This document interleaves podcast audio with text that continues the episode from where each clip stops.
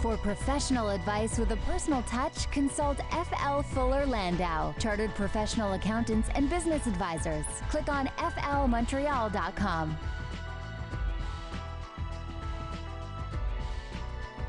Good evening. Welcome to today's Entrepreneur, presented by FL Montreal, a program about the entrepreneurial spirit that drives Quebec business. And my name is Dan Delmar, along with FL Montreal's Mike Newton, in for Josh Miller tonight. Hey, Mike. Hey, Dan. How you doing? Doing a little pitch hitting for Josh. Great. Uh, nice to see you. And uh, Josh is, of course, on uh, his uh, what uh, semi-annual trip to Hong Kong, I guess. No, it's supposed to be an annual one. Sometimes it ends up being semi-annual, and uh, sometimes he just doesn't come back. So I think he's scheduled to come back next week, but yeah. we'll, we'll keep your fingers crossed, I guess. Uh, tonight on the program, we'll be chatting with Chris Oldland from Hatley Apparel, plus Nick Moraitis will be by later in the program uh, to talk about uh, the latest on um, on on family business transition. And uh, do you want to start there, Mike? What's been happening in the last few months? Perhaps just a preview uh, of uh, what Nick's going to talk about later. Well, basically, I mean, there's been a lot of changes. If we go back to July 18th with the whole discussion of Mr. Morneau and Mr. Trudeau's uh, decision to try and crack down on uh, on the tax, uh, as they call them, the loopholes and, and the cheats, which I take great offense to, because just because you happen to make money and follow the system doesn't throw you into that category. Uh, there were some very heavy proposals that were placed uh, at the time in terms of where they wanted to go. They let the uh, consultation period open until October 2nd, and they were stunned at the number of responses that they had. I don't think they expected to have any kind of pushback the way they did. And I think the big area really revolved around the family business transition and the tax implications, which uh, appeared at first to I guess, try and offset uh, the uh, the middle class and, and everybody else, but certainly turned out to be very onerous and uh, pretty much uh, deleted any kind of risk premium that an entrepreneur should get for, for what he's doing. So Nick will really jump into the whole discussion of the fairness and, and everything else. And for those of you that haven't listened to Nick before, he's uh, one of the few tax guys I can hear that's actually entertaining. So hmm. hopefully he'll keep you going for a few minutes. That is true. Nick's on the way later in the program. Now, first a chat about some general entrepreneurial news of note, and this story from the Financial Post. Nature versus nurture. Is an entrepreneur born or raised? What's what's your take on this, and how can you train, uh, especially kids, to be entrepreneurs? You know what? For those of us that are sports fans, you know, it's the ongoing discussion: is a leader born or uh, or raised? And I think it falls into the same category. I certainly think that you are an individual that has leadership tendencies that can be honed. Uh, I think it's very difficult to take somebody who doesn't have some kind of leadership skill, and whether that's an entrepreneur or whether that's a, a pure leader, and, and turn them into something they're not. Um, I think there's a certain number of qualities that brings you to the table um, for whatever it is you're going to do. Uh, so yes, can you hone 100%? Uh, can you create? It's going to take an awful lot of work. I mean, I, certainly from an entrepreneurial perspective, you have to be able to do a few things, and one is always to execute. The other is to have passion in what you're doing, uh, and the third really is to kind of be mindful of, of the environment around you and how you affect and how you come across in other people. So you know, if you look at all three of those traits, you know, you can tell you know people that either have them or don't have them. Can they be taught? Definitely, but it's a lot more work. When it comes to you know children and early childhood education, you know you, you think that your your kid might have a um, sort of a sensibility for this kind of thing. What do you do as a parent? What would you recommend for parents? I mean, do you start with the lemonade stand, for example? Yeah, I mean, uh, you, you can start with anything that kind of drives that entrepreneurial spirit, and whether that's a lemonade stand, which uh, you know maybe today is turned into selling stuff on Kijiji or whatever the case may be, is finding an outlet for your child to to be able to take um, a, a skill set and hone that skill set. Um, you know, it's funny if you'll you'll watch guys that are serial entrepreneurs, the same as you'll find kids that end up uh, being captains of industry that were always the captain of their hockey team or their football team or their baseball team. There there, there is a consistency there, and I think it's up to the parents to try and uh, you know work with that child and maybe not force them into a box that doesn't exist. I think there are certain people that just should not to be entrepreneurs. Then again, there are certain people that shouldn't be parents either. So. Here's a quote from the Financial Post story The way in which parents communicate and reward their children during childhood and adolescence is a major determinant in shaping their entrepreneurial spirit. Yeah, I would agree. I mean, certainly, again, it's it's trying to create the sense of accountability uh, for your actions and what the implications are. And certainly from an entrepreneurial side, you need to understand that you know there's a there, there's a penalty and reward for everything that we do. But there's no doubt when it comes to an entrepreneurial side of things, uh, it, sometimes it's it's a little bit heavier, um, and the implications can be uh, a little more far-reaching than they are if uh, if you're working purely as an employee. One of our favorite resources, uh, Inc.com. They have this list, uh, which is right up my alley 15 marketing strategies that inspire strategic thinkers. Should we whiz through them and I'll get your thoughts? Uh, sure, I was actually, I thought you were going to take this one, but Oh, oh, we can we can both go back and we'll forth. go if you back and forth. No. Um, partner with allies is number one. Yeah. Look, at the, the end of the day, it's very, very difficult to to get in. Excuse the expression, get into bed with somebody that you just you can't deal with. So, I mean, obviously, at the end of the day, uh, your partnership from a marketing perspective has to be somebody you trust, has to be somebody you have similar values to. Very difficult to uh, to run out and start uh, start marketing if uh, if you don't trust the, the other person on the other side. Uh, I would add your marketer has to get you also. They have Yes. to get your mission, get what your business is about. They have to really understand your passion. Uh, number two here is embrace user generated content. Yeah, uh, you know, it's a topic that i- i- i- it's come up in a couple of other topics actually recently in terms of where do you stand as, as an entrepreneur and, and what, what, how quickly do you react to what's coming out in the marketplace and how often do you actually say you're wrong? You know, it, it's tough. Us, as professionals, we're taught to never really say we're ever wrong. We're always supposed to find the angle that doesn't make it sound that way. The reality is, an entrepreneur, the best thing they can do is say, "Yep, made a mistake," and move on. Hmm. Millennials expect you to interact with, with their brand a little, and even if when you make a mistake, you have to say, "I'm sorry," and here's what we're going to do better and stuff There's, like that. you know, what the best, some of the best education has come from making mistakes. Is how you deal with it that, that ends up being the uh, the resultant factor. Here's an interesting one that I'm not sure I always agree with. Number three is collaborate with influencers. Um, you know, this uh, ubiquitous influencer, the person that you pay to hype your product, basically. Yeah, I mean that can go two ways. I think at the end of the day, I mean you can end up being associated with an individual that doesn't necessarily meet your your goals or your or your morals. And I think at the end of the day, part of our problem is, you know, finding what is your underlying uh, moral compass when it comes to business. It's not always reflected in in, in an influencer, Hmm. uh, and I don't think the sincerity is always is, you know you can see through. And I think that's the hardest part at the end of the day. If you can't trust that the person is is going to to have the passion that you're going to have, then how do they get that message across to your to your people? Sometimes, once in a while, it works in specific areas, especially for lifestyle brands. I find, but once in a while, I mean, you, you have to sort of uh, uh, let that growth happen organically. And, yeah, and and I think you you'll know, but you will see a lot of the times when it does work, there is this sincerity to the person that's the Mm. influencer at the end of the day. Yeah, choose them wisely. Choose someone who Yeah. really believes in your product. Hundred Uh, number four, help customers solve a problem. Like anything else that we do, uh, at the end of the day, if the customer's paying your bill, uh, I guess we should be probably solving their problem, not our problem. So uh, you're no doubt. It's uh, certainly again you, you you fall into the professional realm. That you know we have a tendency to try and force things into uh, into a fixed environment. Whereas I think if you're going to do the best job, either from marketing or from an entrepreneurial side, is find that solution, listen to what is ailing somebody, and solve that. Um, more from the list at inc.com here. Experiment with new channels and platforms. So, you know, going into the new social, social networks, finding that internet channel that might, that your followers might like. Yeah, look, you've you- you've got to find a way to get to your uh, to get to your buyers at the end of the day. So whether that's social media, I mean, there's no doubt that I think the the older crowd, when it comes time to uh, to market, doesn't necessarily see the value. Uh, some people will overhype uh, the social media side of things. So it really is again, like you said, trying to find that that right balance and the right person and the right venue in order to get that information out. Here's something to remember in, in marketing you have to have fun too. you know what? It's contagious. I think there's no doubt at the end of the day when you look at what somebody can bring to the table. Go back to that sincerity conversation we had two minutes ago. That at the end of the day, if you can, if, if you can display a f- that you're having fun while you're doing it. I mean, we've all been to concerts and you watch that band up on stage and they're smiling and having a great time. You kind of feel the infectious side of it. When they're not, you know, they're punching the clock. Another one here uh, use big data to target customers. Um, at what point do you think, how big a business do you need to get before you have to, before you say, you know, big data is something that I have to get into? Well, I think it- I think you can't ignore big data. I think ultimately, at the end of the day, how readily you use it in the environment is going to be a subject of, of what it is, what product you're doing, and, what the influencers are at the end of the day. So big data has a place.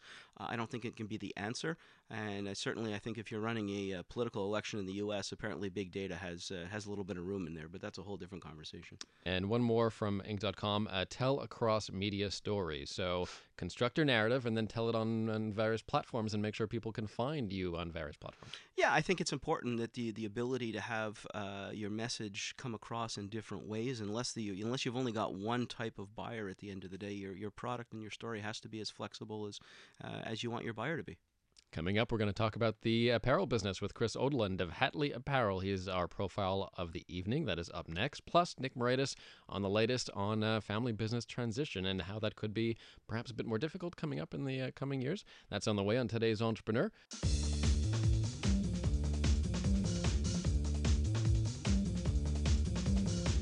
For professional advice with a personal touch, consult FL Fuller Landau, Chartered Professional Accountants and Business Advisors. Click on flmontreal.com.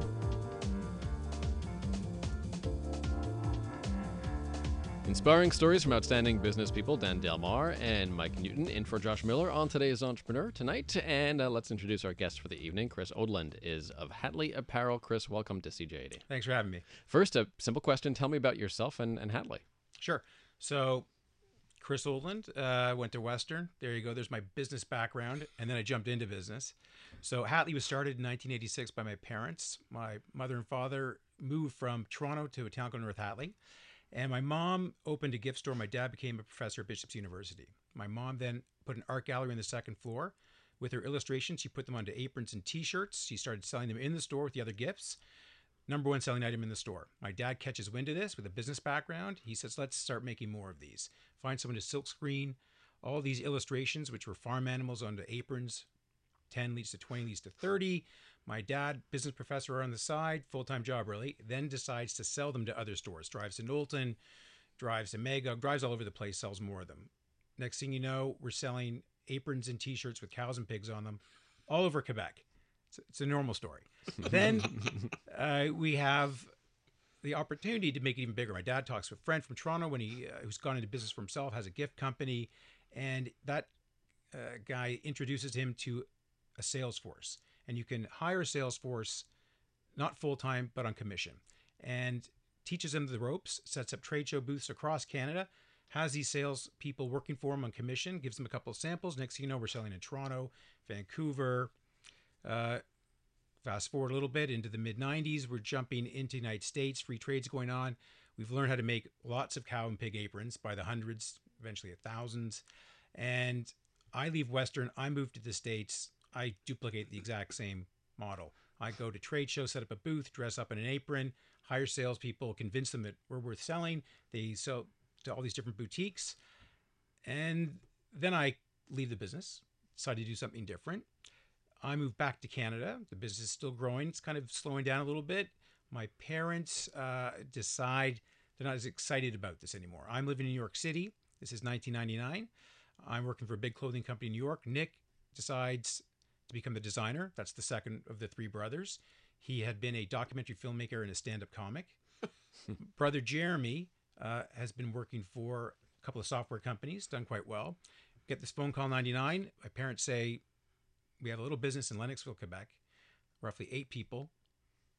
My, my mom doesn't want to design anymore, doesn't want to do all the prints. Without the prints, you can't put anything on these t shirts, these aprons. My brother Nick says, I can do the prints. My brother Jeremy says, I can do the operations. And I said, I think I can put a sales force together again and I can start selling. So in 1999, since we're talking about business transition, this was really simple. My parents said to us, Do you want this business? It's free. free was good. So we took the business and I left New York City. I moved back to North Hatley, Quebec. So from many millions to 800 people. Nick stays in Vancouver, slowly works his way back to Toronto. Jeremy quits his job in Ottawa, and by 2000, we decided to move the business to Montreal. And then the next level went. We started developing children's clothing the customers asked about. Nick turned out to be quite talented, thankfully. And from there, we've grown into a much larger business. We had no stores then. Now we have 25, on our way to 30 this year. We're doing all kinds of different exciting things in different countries. That's where we find ourselves today. We have two major divisions. Outstanding. That's what we do. It's kind of a typical Canadian success story, right? Yeah. and all that education that you had from Western has, has gone to good use, I guess, at this point, right? No comment. As long as no one's from Western academics is listening, we're good. Tell me about a bit more about uh, sort of uh, your your tie to uh, to Hatley to the place. Did it inspire some of the brand? Did it inspire some of the work? A little bit. I mean, our product is all about having fun. So we started off uh, making these aprons with whimsical animals. And I, I would say that who inspired us at the beginning? Probably my mom, then the town. My mom was whimsical. She is whimsical. She, great illustrator, always wanted to have fun. All of her themes were with nature, nature found around North Hatley. But at the end of the day, we put funny sayings on the aprons and t-shirts and jokes. And my mother was always whimsical and funny and had an angle, rubbed off on us, especially Nick. And being surrounded by nature in North Hatley, that kind of helped with all the illustrations that we do come from that place. And the clothing, you know, it's clothing you'd wear everywhere in the summer, on the resort, wherever you go. And North Hatley's that kind of place. So it does inspire somewhat. It certainly seems like there's a little bit of fun to this exercise. I mean, you go back to like you said, your mom's mom's approach to things, and you know the question you asked me before, Dan, in terms of you know trying to to, to get your message across. Um, I think the, the the fun side of what you're doing had to be translated and balanced out with the whole business side. Um, I'm sure not every day uh, dealing with two brothers was always the uh, walk in the park and always fun. Uh, I'm sure there's a few uh, a few exercises along the way that are a little more complicated. Anything in particular that you guys had to learn to tolerate on each other? You know what? We got. I think we're kind of lucky. It was easy, and it is easy to tolerate each other when you're all equal partners. We're all paid the same. We own the same amount of the business. No one's a loose end or a troublemaker yet. My other two brothers aren't here, so I can't speak for them. But I'm obviously the talented one since they're not here to defend themselves. Most easygoing, laid yeah, back kind exactly. of guy. Yeah. The other two you wouldn't want here, but you've got me. Uh, you know what? It's really easy to get along when things are going well. We've never had a, a tough year. We tolerate each other's mistakes, and we've made some massive mistakes, and we each have one, and we're all in it together. What am I supposed to do? We own a third, a third, a third. Known them since I was born. Get along great. They're very bright. They're talented. I trust them completely. If you make one or two mistakes, what are you supposed to do? We're in it for the long run, and we've been very lucky. We've uh, everyone works hard. There's no lack of work ethic around Hatley. So I'll challenge to see. Uh, do you have any of your kids or any of your uh, nieces and nephews that are interested in getting into the business? Not yet. We're Yeah, safe. So let's let, let let's have this conversation in about five or seven years when the kids are old enough to get involved, and hopefully everybody still gets along. It's it's amazing though. I think when you look at how when when the three brothers and a number of clients and friends that have done this. That that is always so much easier than trying to pass it on to the next generation. So you've been lucky so far. You got to start looking at whether those kids want to get in there and how you, you guys need to address if they do come in how you want to do it sooner than later Right. hypothetically speaking, but sooner than later, just in case. What do you think about uh, the future of Hatley? Do you have expansion plans? Are you looking uh, to markets abroad? Well, uh, we're already in a bunch of markets. So of the business is about 65% wholesale. So we sell to other boutiques. So sports experts, sales, Nordstrom's, Saks. We sell throughout the United States, the UK, Australia. So we're already in those markets on a wholesale level. And I have sales people selling Hatley and our other division, Little Blue House, every day of the week for us. Then we have 15 stores in Canada. We have nine in the States, one in the UK. So for expansion plans, we have roughly three to five stores a year for the next five years. We just started doing five year plans. We got big enough where people started telling us you can't have three brothers sit in a room and just wing it because that's what's been going on for quite some time. And then, you know, online is huge. You have the minute you open a website, you have an expansion plan. And you just have to learn the tax structures and the shipping structures and how you go into each market. So if you have all that, you're on expansion. The the uh, the one thing then maybe we'll come back to it after the breaks, and we'll go to break shortly. Is the uh, you found the, uh, uh, the the the success story to bricks and mortar. I think you and I had this conversation right. earlier about uh, everybody seems to uh, be shying away from the bricks and mortar stores at the mall, but I think you ha- you may have the solution to this. Chris Oldland joins us of Hatley Apparel. We'll have more on this, plus marketing talk in a little bit. We'll talk about family business transition with Nick Moraitis as well later in the hour. Uh, but first, we have a news update on the way here on CJAD.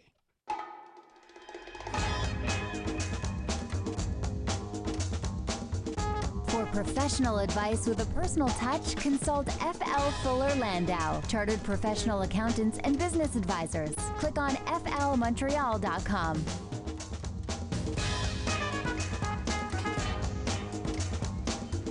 Welcome back to today's Entrepreneur, presented by FL Montreal, a program about the entrepreneurial spirit that drives Quebec business. And my name is Dan Delmar, along with FL's Mike Newton, in for Josh Miller, who is uh, on his uh, annual Hong Kong trip. He'll be back next week. And with us this evening is Chris Oldland of Hatley Apparel. Coming up, we'll chat with Nick Moraitis of FL with the latest on uh, new rules for family business transition. Uh, but in the meantime, we're chatting with Chris, um, Mike, about uh, about a family business and about how it's sort of sprouted up from uh, from a small par- their small parents' business and grown uh, to what is now, I guess, a multinational operation. Um, Chris, uh, what about marketing? How do you get the word out there about Hatley?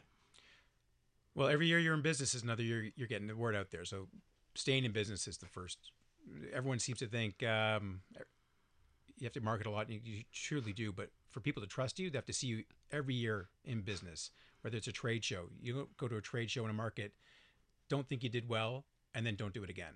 That just basically tells everybody you're not serious about the market. So if I had to look at the the wholesale side of the business, how we get other boutiques to buy from us to put Hatley product in their stores. The first thing is to get the best sales force you can get together. So that means you've got to find the best salespeople in every country you go to, or in several.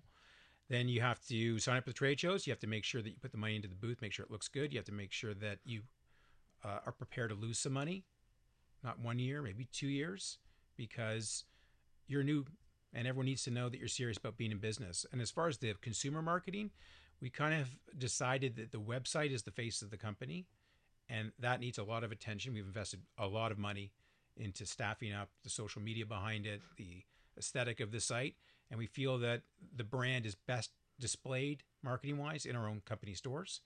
And therefore, we put a lot of money, time, and effort into our stores. And again, we've done a lot of hiring behind that because this is not something uh, that we planned on doing. This is just something that happened. And now that we realize how successful it is and where we have been lacking, if you will, that's how we consider the marketing of the brand. It's down to stores now. It's down to online presence.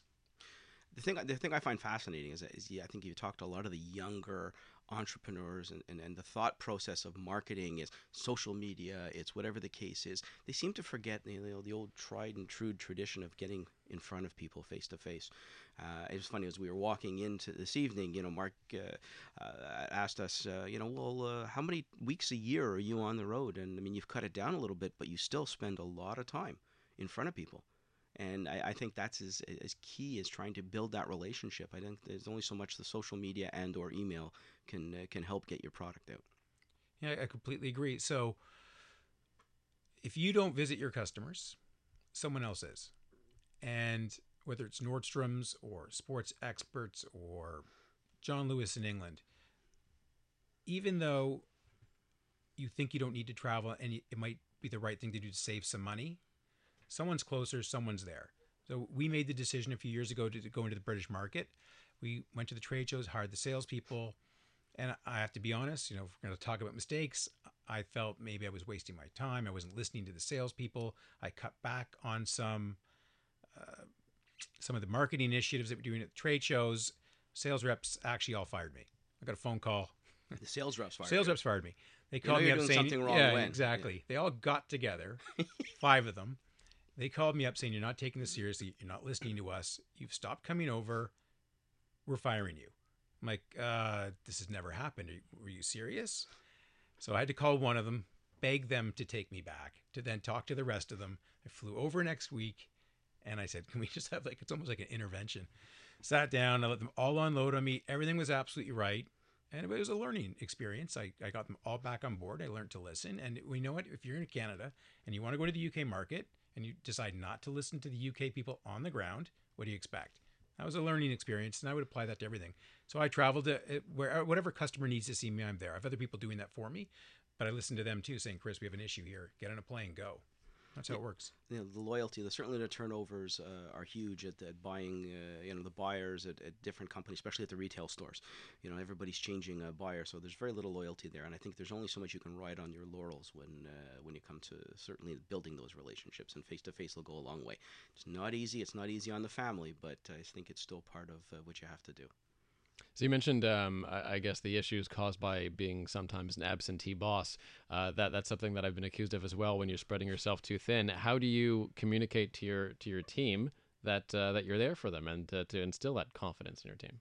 Well, first off, my team tells me when I'm an absentee boss, so that was the first thing. A lot of interventions at the Hatley.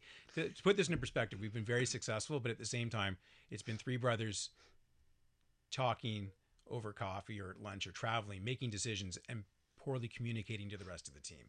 What we learned over the years was as we got bigger, we could afford to hire better people. Everyone that works for us now, probably we should be reporting to them. Uh, we're lucky like that. We have the confidence in what we do and we own the business that we're not threatened by that, if you will. I'm never going to be threatened by someone challenging me, especially the team we have now. So, for all of our deficiencies, we've actually got a senior management team that compensates for all of that if I'm not around, there are two really good people that work directly for me that are going to say exactly what I would do. And if they didn't, it's probably a better decision than what I had in mind, anyways. So we've been lucky in that by delegating more than they could probably handle, they've all learned how to compensate for us not being around, made some big decisions. The same flexibility I've given to my brothers, my brothers have given to me. I give it to the senior staff. They've made some big mistakes. I can't blame them. I wasn't around. I didn't answer the email quick enough. I didn't take it seriously enough. And that kind of loyalty that they know they can make those mistakes brings confidence and honesty to any media I have.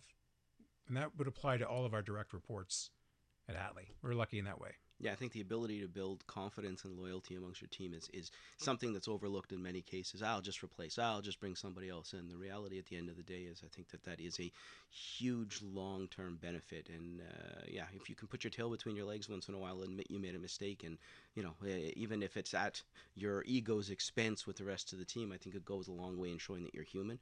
And I think it goes a long way in building a relationship that you can uh, you can foster an environment of mistakes. And you know what? It happens. Some, like we said before, some of the best education comes from making mistakes. It's what you do with it, not that, not the fact that you made the mistake. How many employees are you at now? I think we're about just shy of 300.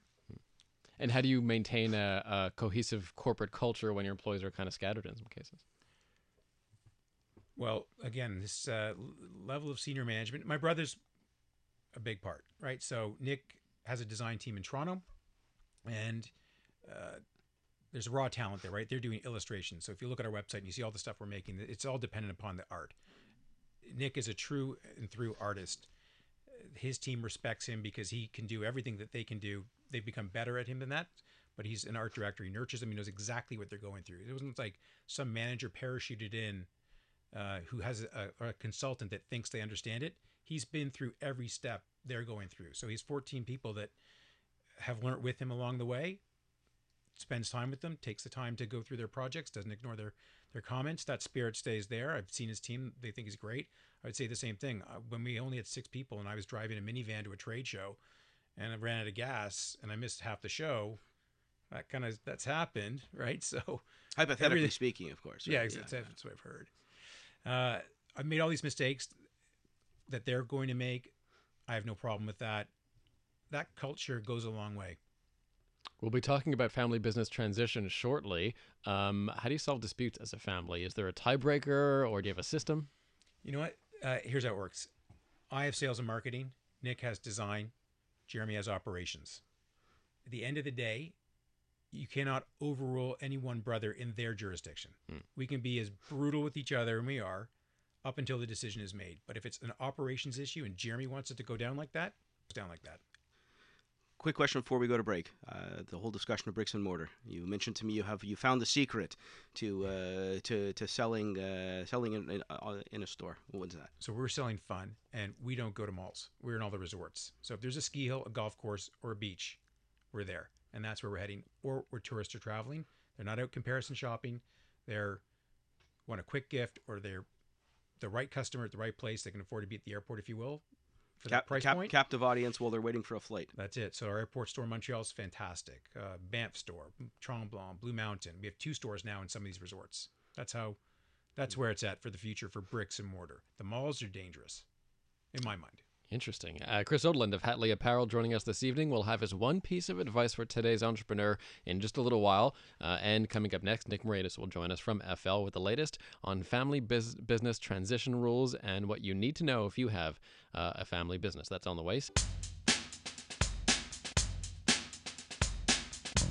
For professional advice with a personal touch, consult FL Fuller Landau, Chartered Professional Accountants and Business Advisors. Click on flmontreal.com.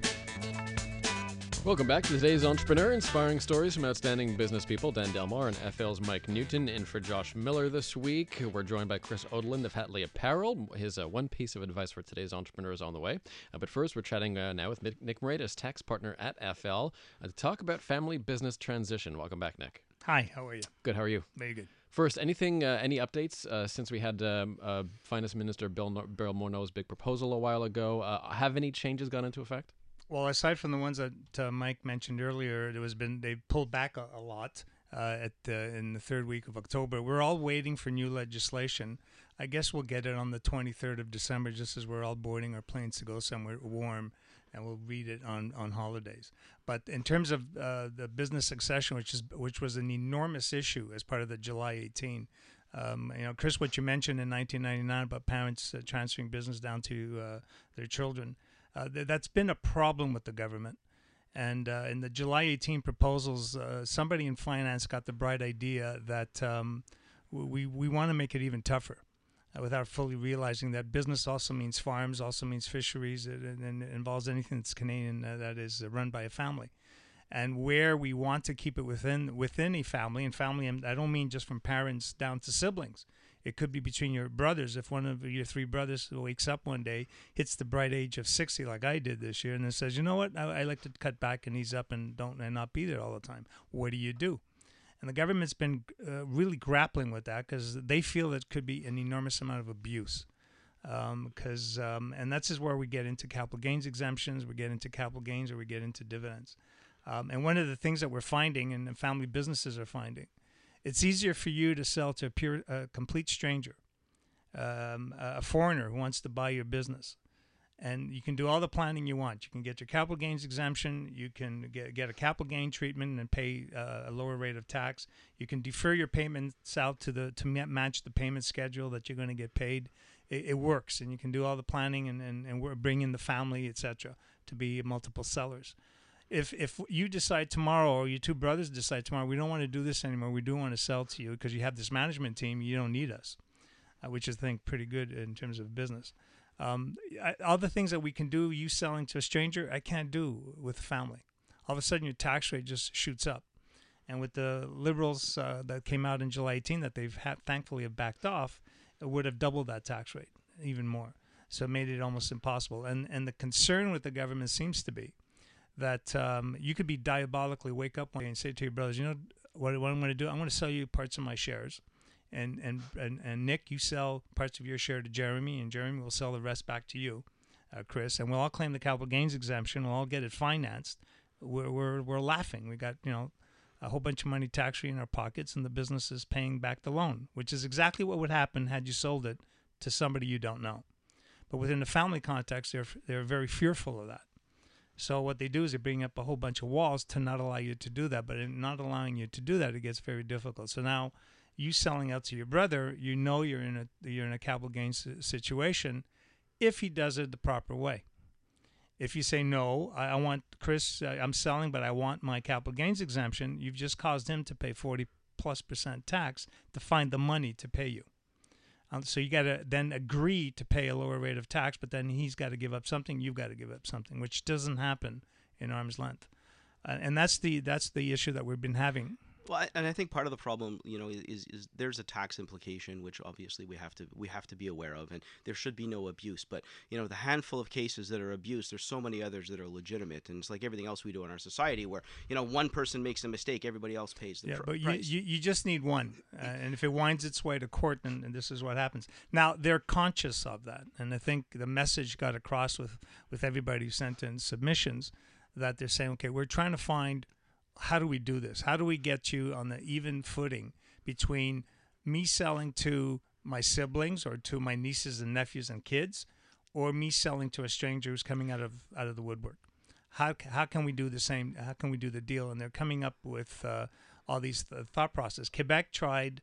I think in uh, last year they came up with a rule for I think it was limited to manufacturers. Which are you a manufacturer? I'm not quite sure. No, not anymore. Okay. Used to be. So it would have been for manufacturers and primary industry where they're trying to grapple how can here in Quebec we allow a family transition and, and what's the principles behind it? So one of the principles is is uh, that the founder has to sell and, and gone. You're gone. You're out of it. There's no more control. There's no more shares. There's no more nothing. Uh, and the and the liberals are thinking in the same lines. Um, the the um, was it? The the person buying you has to be fully engaged in the business. So you can't sell to passive family members. That doesn't work. Uh, if there are family members who are shareholders and not fully engaged in the business, this, these rules don't apply. Um, you can't have continuous votes or influence, even though the company may still owe you a debt because they don't have the cash to pay you. But you can't say boo regarding that. You can't take an action that would suggest that you're still influencing. So there's a lot of very complicated rules here in Quebec, but they they tried. They brought it in last year We haven't seen it adopted. We don't see very many people use it because if you want to get the Quebec tax-free treatment, uh, you get the worst treatment federally. So you're paying a much higher rate in federally, a zero rate in Quebec, and so the average works out to about a 22% tax rate versus just selling it normally, get a capital gain and pay 26. So for that four-point differential on on your capital gains exemption, you're not going to go through the legal work and, and getting the contracts to fit into the legislation. Pa- part of my concern relies about this short-term gain for long-term pain. I mean, if you the, the, our governments are so hell bent on balancing a budget or coming close to balancing a budget that we're going to take whatever dollars we can take off the table now, put it in our pocket, and we'll worry about it somewhere down the road. When unfortunately, the implications you're talking are great if I sell to somewhere else. Right, I can't keep. I can. I can keep my voting shares if I sell to somebody else, but I can't keep them if there's a family matter. And Even I- with all these income splitting, which is still going through, we're all waiting for new legislation that kicks in in 2018. The joke around the tax community is don't go into business with your family. It's it's it, it's a much, and I can tell people it's you can go out and hire somebody or bring on a new shareholder, a key employee or something like that, or a third party. Get a get a, um, a angel investor in, and the rules all fall apart. You do what you have to do to make the deal so let's and you pay what you want. Bring in a family member, and a whole bunch of rules kick in. Are you are you paying the fair market value? Are you are they are they are they getting something extra? Then then that will get taxed a bad way. Can you sell a little bit? It'll get taxed a bad way. We we just haven't come up with something simple to allow families to transition their businesses from one member either down the generation or, or across the gen or across the siblings and all that. So very quickly, as we finish up, the, I think that uh, what we're looking at here is made in Canada but owned by a foreigner, and I think that's where we're going to go if we don't start figuring this out. The the sad part that is that's a, a serious choice between. Yeah, absolutely. So Nick, we'll have you back to explain when those charge when those changes do go into Yeah, effect. 20 of course. December twenty fourth, I'll be here.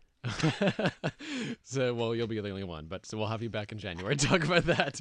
Uh, Chris Oldland of Hatley Apparel, as we close the show, sir, what is your one piece of advice for today's entrepreneur? keep taking chances, keep taking risks. I mean, we've done it all the time. We've had to reinvent ourselves in different ways, uh, always because of a challenge or mistake we made. But you know, we took a risk, opened stores when no one else was opening stores, started women's clothing divisions when we really didn't know what we were doing. But we took a chance, and it's paid off for us. Excellent. Well, best of luck. Congratulations. Thanks for stopping by tonight. Thank you.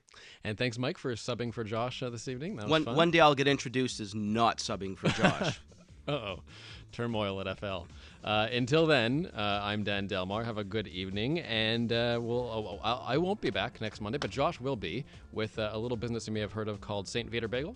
I believe uh, they some people know them here locally. I'm sure, I'm sure I'm sure they'll keep you entertained. That is next Monday at 7 on CJAD. Have a good night. Thanks.